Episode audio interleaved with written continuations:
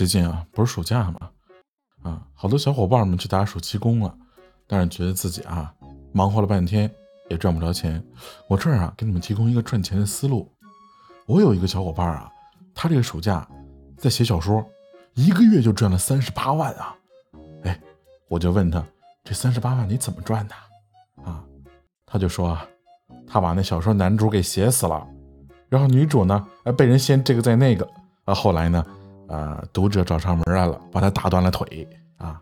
这三十八万是对方赔的